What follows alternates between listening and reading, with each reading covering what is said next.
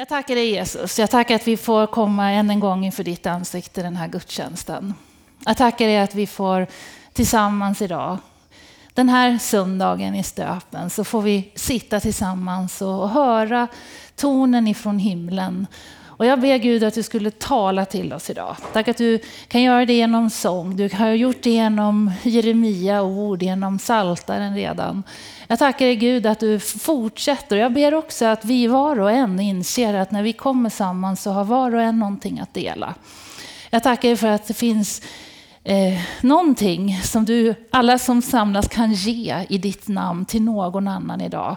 Att inte bara du är verksam utan vi människor är också verksamma tack vare din heliga Ande till att utföra det som ska sägas idag, som ska göras idag, som ska poängteras idag och som är viktigt för den här dagen, för ditt rike, för vår levnad här och för vårt jordeliv. Men också ur ett himmelsperspektiv och ett evighetsperspektiv. Jag tackar dig för det Gud. Det är en stor bön och det är, en, det är ett stort anspråk. Men vi, vi tror att det är så när vi samlas som församling, att det, det har betydelse. Så därför går vi med både frimodighet och förväntan till ditt ord. Och vi ber att det skulle vara sådär rent och luttrat. Som guld som liksom sipprar ut från din himmel. Tack att det kan få täppa igen där det är ångest, att det kan få öppna där det är stängt, att det kan få komma med hopp där hoppet är dött. Det som är öken just nu och det som är torrt. Att ditt ord skulle kunna få liksom droppa sakta in och förändra åtminstone attityden till situationen. Därför att vi vet att du är med. Vi ber om den storheten, att få förkunna din storhet idag tillsammans. Din makt och din trofasthet. Amen. Amen. Egentligen skulle jag kunna gått ner, för att egentligen har jag bett min predikan nu. Men vi ska gå till Guds ord. Eh, och vi ska faktiskt vara i Gamla Testamentet idag, som den pingstförsamling vi är. Vi är oftast, vi gillar i Nya Testamentet. Eh, Jesus och den förkunnelsen. Men nu ska vi traska bakåt, ända bort i Josua bok ska vi vara. Vi kommer röra oss i kapitel 3 och 4. Josua kommer ju efter Moseböckerna om du vill bläddra dit. Eh, när man, jag tar av mig de här, jag känner mig mer trygg. Ja, eh, när, man, när, man kommer, när vi är i Josua bok, då har ju ökenvandringen, alltså den är, den, är, den är inte helt slut än här nu, utan de befinner sig fortfarande i öknen nu när vi träffar det israeliska folket. De har varit i Egypten, de har gått genom Röda havet, de har befunnit sig i 40 år i öknen. Och nu så tar Josua över som ledare efter Mose. Och hela tiden så har de ett löfte hängandes över sig om löfteslandet, om Israel, om att de ska få komma tillbaka in i sitt land som flödar av mjölk och honung. Och det är liksom en, det, det är man kallar för en hype. Det är hypat, det är löftesordet. Det här är liksom platsen, löfteslandet, som hägrar och nu har de ju irrat i 40 år och några börjar knorra redan direkt och jag antar att de knorrar väl efter 38 år också. Vad håller vi på med? Liksom. Vad gör vi här? Vi har ju ett löftesland. Vad, är det, vad, är det vi, vad traskar vi i för något? Det är ju inte jättelångt det de traskar runt i. Det de befinner sig i. Och det är liksom öken. Snacka om torrt. Snacka om så. Um, jag har levt mig in lite i den här situationen, för nu, nu drar det ihop sig till att bli slut på ökentiden. Nu är det liksom dags när vi går till kapitel 3 och 4 i Josua. Det är en bryttid. Det är nu liksom som det där händer som de här som föddes i öknen har hört om. Det är nu de får vara med och se det verkligen hända. Vi är jag tror att det får vara som en liten bra, eller bra vet jag inte, men en liten intro. Det får vara som en bra intro kan vi väl också säga då. ja, kapitel 3 och vers 1 i Josua så står det så här. Tidigt nästa morgon så bröt Josua och alla Israels barn upp från Skittim och kom till Jordan. Jordan är ju en flod. Har ni varit i Israel? Ja, några har varit där. Här var ju Jesus, det är där han döps sen. Nu, nu är det liksom Jordan, döda havet, Genesarets sjö och så är de här ute och här ligger löfteslandet. De måste ta sig förbi den här Jordan som flyter här. Nu är de i öknen, dit ska de. Tidigt nästa morgon så bröt Jesus alltså upp och Israel de kommer från Skittim och kommer till floden Jordan. Där stannade de över natten innan de gick över. Men efter tre dagar så gick förmännen genom lägret där de bodde då och befallde folket och sa så snart ni får se, äh, äh, får se Herren, er Guds förbundsark och de levitiska prästerna som bär den. När ni ser alltså Guds förbundsark med nådastolen, med, alltså det här med, med, med Guds härlighet representerad. När ni ser att prästerna kommer gåendes med den, då ska ni också bryta upp från er nomadplats, er tältplats. Och ni ska följa efter arken.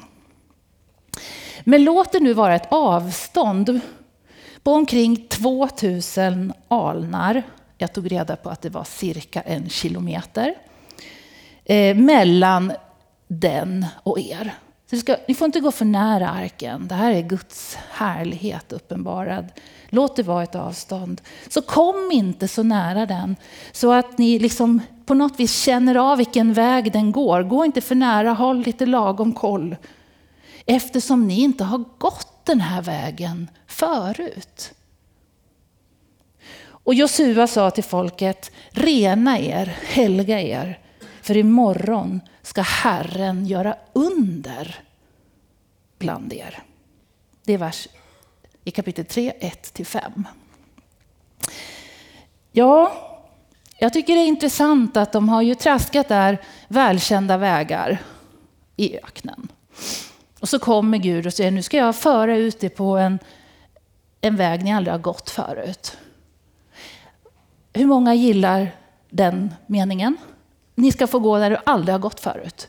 Några tycker det är jättebra. Du tycker det är bra Mats? Roligt att du är med mig här. Är det någon mer som tycker? Hur många är det som tycker att nej, men det är väl lika bra att gå de vägar man ändå känner till? Det kanske är några som tycker det känns bättre ibland. Ja, alltså några tycker så här yes, wow, nya folk i Etiopien. Alltså jag har aldrig gått här förut. Några känner bara, men ah, jag kan väl kanske ta, ska jag ta den andra vägen i stöpen? Nej, jag brukar gå här, det är väldigt mysigt här, jag går här.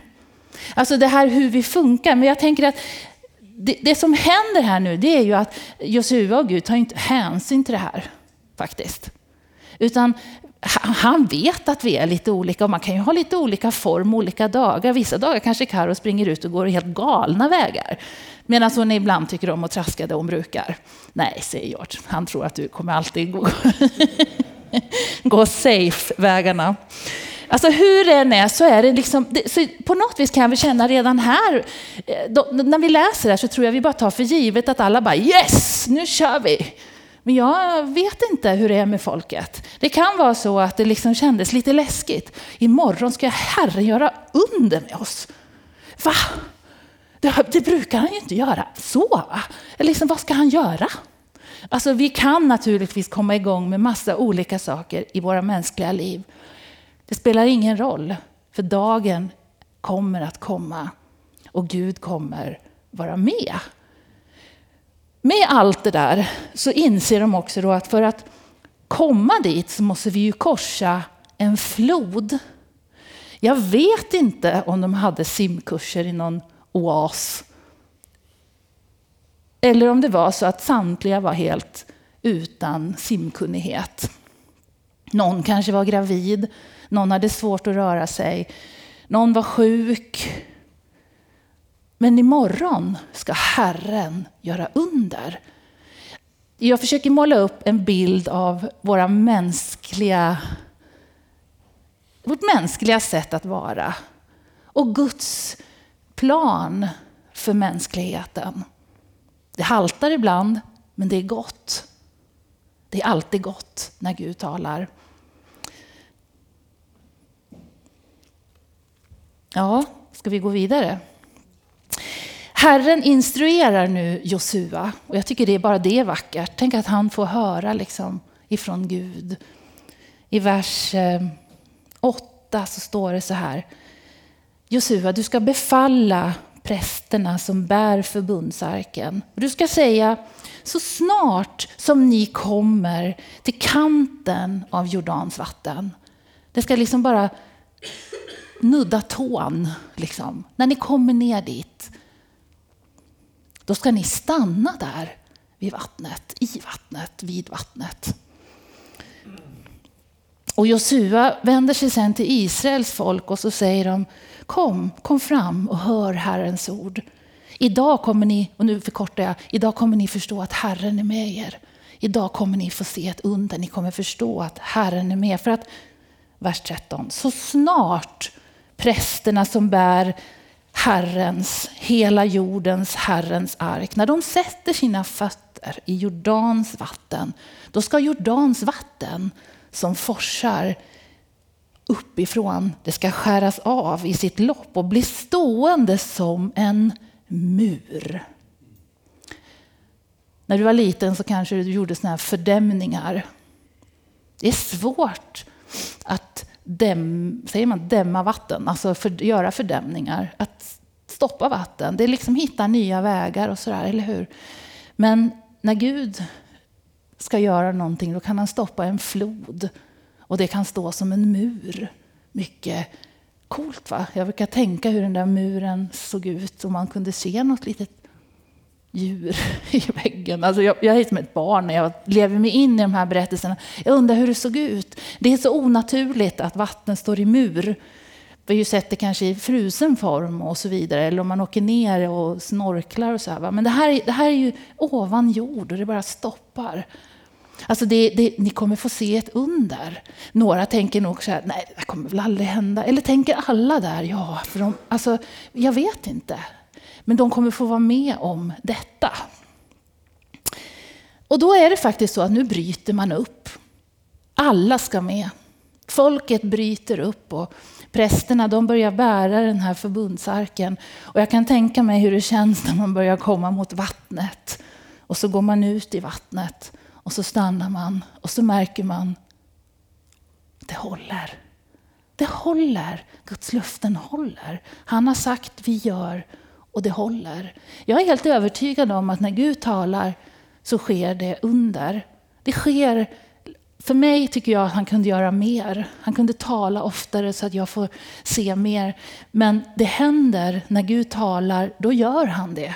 Man kan ibland behöva vänta i 40 år men när, nu är de i det och nu märker de, det håller.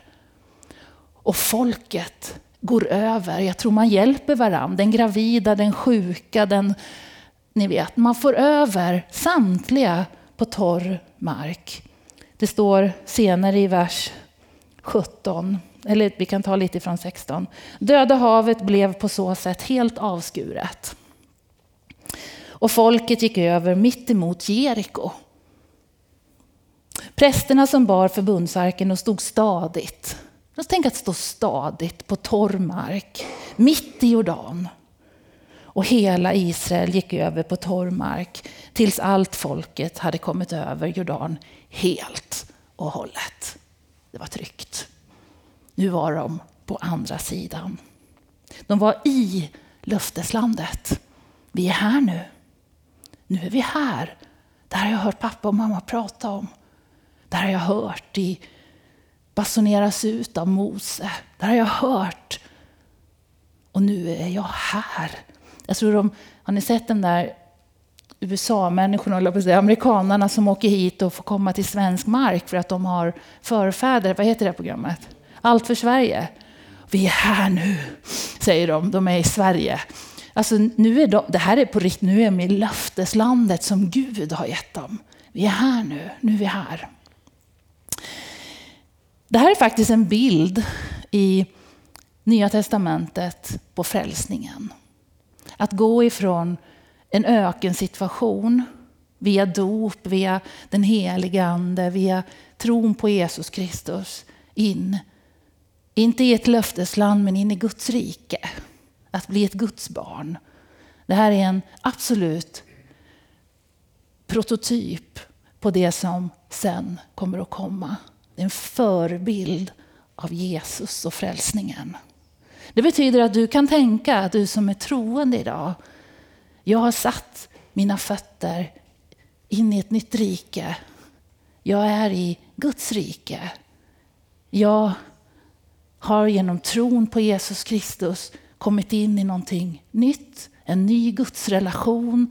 Jag är rättfärdiggjord, jag är renad, jag är frälst. Jag är förlåten, jag är fri. Jag har full tillgång till allt i löfteslandet. Det kommer, jag kommer behöva så nu och plöja och slå ner mina bopålar. Det kommer sluta att regna manna nu. Men jag är i löfteslandet, ett land av mjölk och honung. Jag kommer behöva jobba lite. Jag är ett Guds barn. Jag har en uppgift, jag har en tjänst. Nu är jag och Gud. Han är min kung. Liksom. Så det är en ny situation från att ha blivit matad i öknen av Herren till att komma in i löfteslandet och tillsammans med honom riktigt höra till. Det är intressant med mannat, det är en annan predikan. Ja, nu är de där. Egentligen är det nu min predikan börjar. Det är egentligen nu du ska lyssna extra noga. Så du får nästan göra så här för jag kanske är för långrandig. Liksom, kom igång lite nu. Så här, yes, vad ska hon säga nu? Nu är de i löfteslandet, nu är de frälsta, nu är de, i, nu är de över. Ja. Nu kommer det nya instruktioner. Man kan tänka sig att nu är det bara party.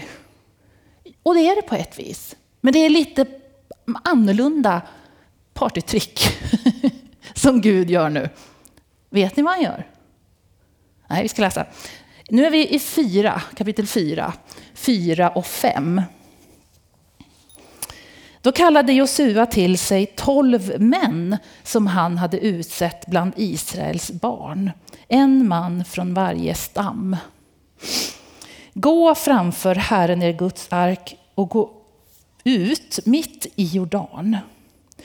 Alltså det är, de ska gå ut till den plats där eh, förbundsarken och leviterna stod. Vi ska gå tillbaka, en från varje stam. Var och en över ska lyfta upp en sten på axeln efter antalet av Israels stammar. Och så kommer ni att göra ett minnesmärke bland er. Så de ska alltså gå ut och plocka tolv stenar där, där, liksom, där arken stod, där Guds uppenbarelse var. Och så ska de gå tillbaka in i löfteslandet och lägga ner tolv stenar så här.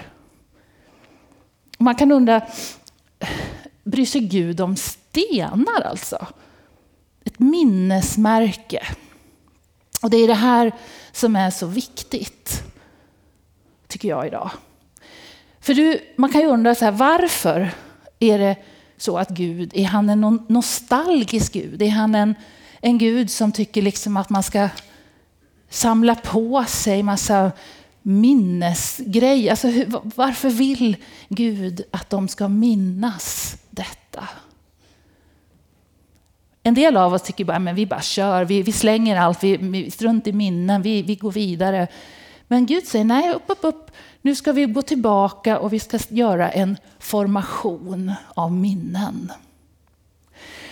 Och så förklarar ju det här i Bibeln och vi ska läsa om varför.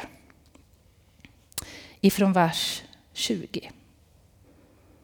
De tolv stenarna som de hade tagit ur Jordan ställde Josua nu upp i Gilgal på deras nya plats.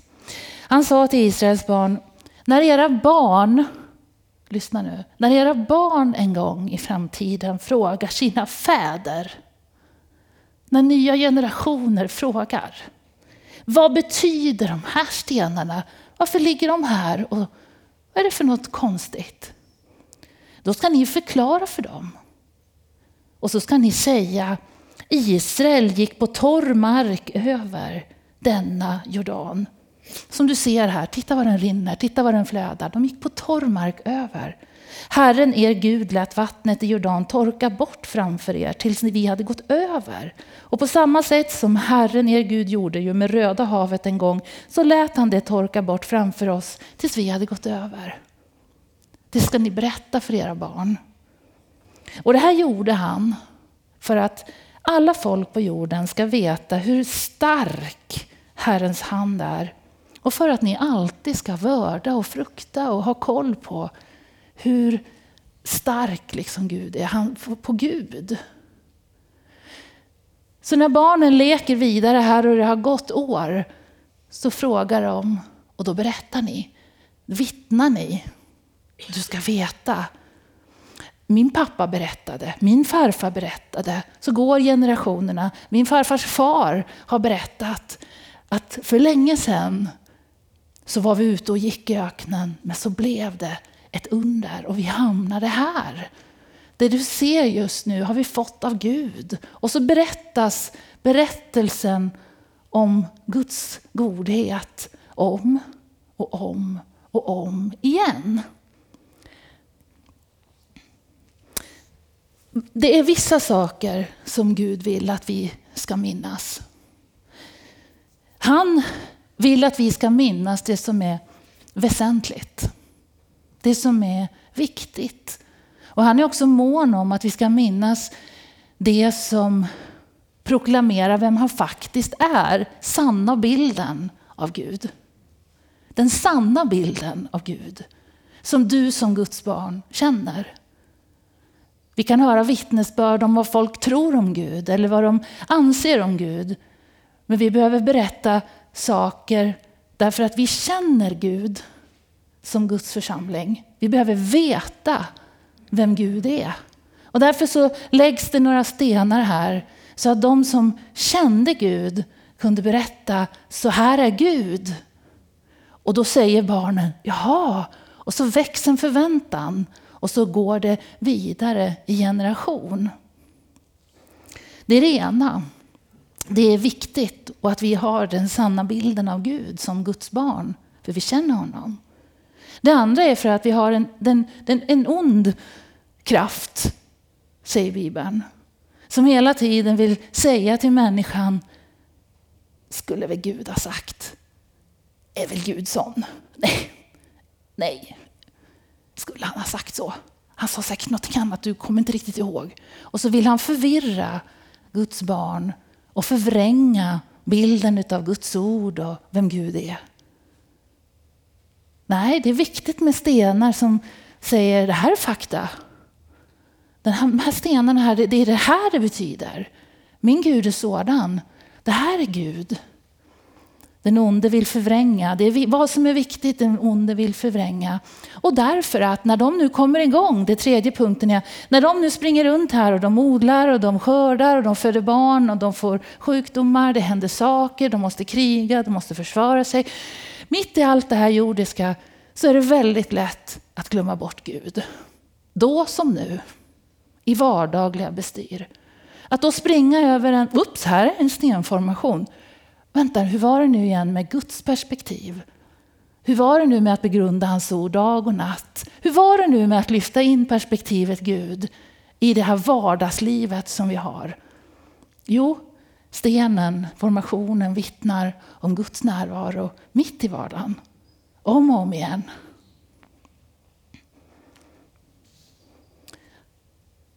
Har Jesus bett dig och mig att minnas något? Gör detta till minne av mig. Det går igen. Det kommer tillbaka. Nattvarden. Samma sak, den här floden in, va? som vi sa, frälsningen. Res en sten för att minnas. Nattvarden är motsatsen, så att säga, eller följden. Gör det här för att minnas intåget in i det nya riket. Frälsningen. När du firar nattvard nästa gång i församlingen, jag blir berörd. Tänk att det här är någonting som är skrivet från första liksom, Från ända bort i Josua så, så finns förebilden här. Och när Jesus, när Gud själv kliver ner så kan, kan bara förtydliga han. Nu gäller löfteslandet, det är för alla. Nattvarden gäller för alla folk. Guds rike är så mycket större än en plätt. Gud, det är inte bara mark, det är, Guds rike är evigt. Går inte att ta på, det är någonting annat. Fira nattvard. Hylla och va, va, liksom självklart ska vi, speciellt den här tiden, stå, stå för Israel och för det land som Gud har lovat. Absolut. Men när Jesus kommer, då är det inte landet liksom utan det är Guds rike här nu, är nu här. Han har ett förlängt uppdrag som berör dig och mig. Fira nattvard och minns vad han har gjort. Det är det ena. Jag vet att det här är en högtid som du kanske, jag vet inte om du är en sån som tänder ljus och minns dina nära och kära som har gått ur tiden som man säger, eller gått till himlen eller man minns någonting. Vi vill minnas det som är viktigt för oss. Idag skulle jag, och det är fint, det, det är fint, absolut, att minnas. Jag kan minnas min pappa, du kan minnas din älskade som har gått vidare idag. Och man kan tända ett ljus som en symbol, absolut. Man kan ge dem en tanke. Men idag skulle jag vilja uppmuntra dig till att tända liksom som ett, inte ett fysiskt, men ett bildligt ljus för någonting som Gud också, förutom frälsningen, vad har han mer gjort i våra liv? Jag tror att en minnesbok tillsammans med den helige Ande för var och en av oss, där vi kan förstå att här ändå har Gud varit med. Här var han verkligen, tänk att det här kunde bara, det var som från öken rätt in i någonting som blev öppet och ljust. Jag vet inte om du har varit med om ett under. Eller om du har varit med om en känsla av frid mitt i ångest. Eller om du har fått ett perspektivförändring i någon naturupplevelse där du känner att Gud, du har verkligen mött mig. Eller genom att läsa Bibeln, bara helt plötsligt få ett, ett annat perspektiv på det som man satt fast i. Alla de här gångerna då Gud har förändrat någonting, tror jag att du och jag ska skriva in i vårt minnesarkiv. För det kommer att komma torra perioder då allt är nattsvart. Då man undrar, hör du mig Gud? Finns du ens? Eller hur? Att då ha ett minnesarkiv som är aktivt. Där man får säga till sig själv, kom ihåg när Gud, när du gjorde så. Tack att du gjorde så för mig då. Just nu är det tungt, men tack att du gjorde det då. Tack att du var med mig då. Tack att du var med mig då. Tack att du var med den då. Tack att jag fick höra det där vittnesbördet. Tänk att den personen, och så går man utanför sig själv, det går också bra. Tack att du var med. Och så går man in och så berättar man för sig själv vad Gud har gjort i församlingens liv, eller i någon annans liv, eller i sitt eget liv. Och så byggs det upp minnesstenar inuti dig som du behöver för att ha dina löv gröna. Eller hur? Vem ska berätta annars om Guds godhet i en värld som blir tyngre och tyngre? Det är som att det dras åt runt oss, det ena efter det andra. Det är, helt upp, det, det är inget att hymla om. Det är som det är. Vad ska Guds folk göra då? Jo, vi kan naturligtvis bli rädda. Vi kan naturligtvis bli människor. Vi kan oroa oss, vi kan ängslas, vi kan tappa modet, vi kan gråta. Men vi kan också sträcka oss utanför det och tillsammans idag till exempel säga, men alltså Gud är god ändå. Alltså det här visste Gud. Han hade ju gjort en minnessten så att de skulle minnas att de hade fått komma in. Oavsett vad som händer nu i löfteslandet, de hade fått komma in. Han är stor. Hur mäktig hans hand är över oss. Det här behöver Guds folk banka fast. Ju hårdare klimatet är utomhus, ju mer som händer, ju mer måste Guds folk säga ärligt.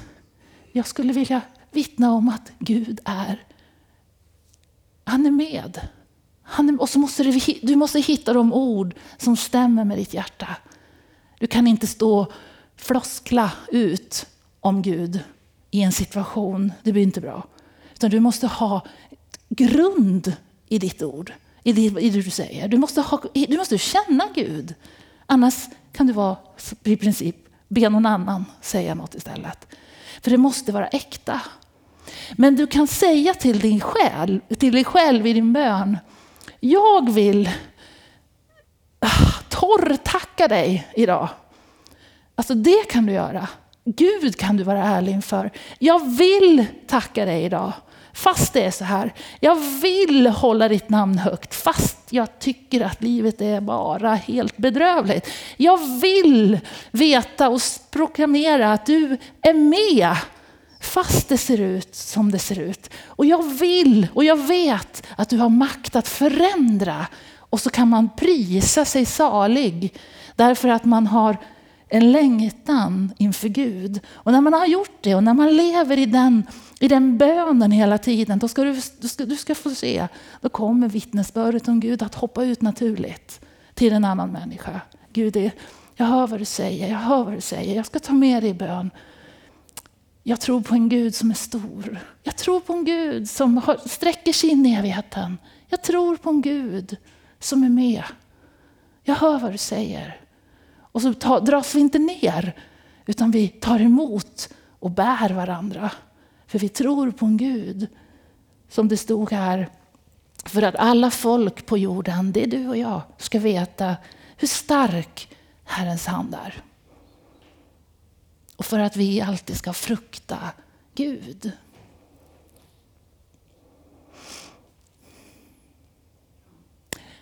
Lova Herren min själ, sjung den när ni var små några stycken. Och glöm mig vad gott han har gjort.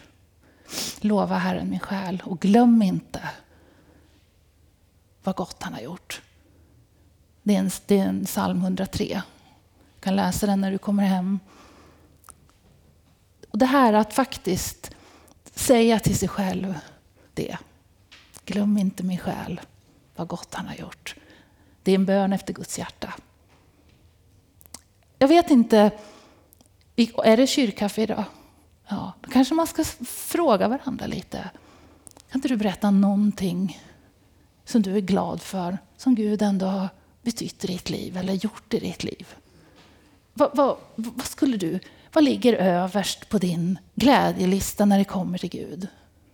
Vad, är det frälsningen eller några gåvor på något vis? Barn eller man? Alltså, vad, vad är det, vad, en del, alltså, eller är det när du var med mig den gången, vid den tiden? Eller är det ett under? Eller är det när du mådde så dåligt och så kom det in en, ett uns av hopp? Alltså, allt det här är ju det Gud vill göra för, för sina barn. Du är lika buren som den sjuke som kom in över Jordan. Du är lika buren av Gud idag i Guds rike. Han sviker inte, han finns med. Han håller sin hand över det som han har lovat. Och han är definitivt kung i sitt rike. Och han har all makt. Och det ska Guds folk veta. Och det vill jag påminna om idag. Det var min predikan. Jag tror vi ska be faktiskt. Och det kan hända att du behöver rota djupt in i ditt hjärta efter vad du ska så att säga i ditt minnesarkiv över Gud. Eh, få leta frälsning, kontakt med Gud och så vidare. Leta och provtacka. Om du inte direkt bara känner, så nämn det inför Gud i ödmjukhet och säg, jag är ändå glad för det här Gud. Mm. Tack Jesus. Tack Jesus.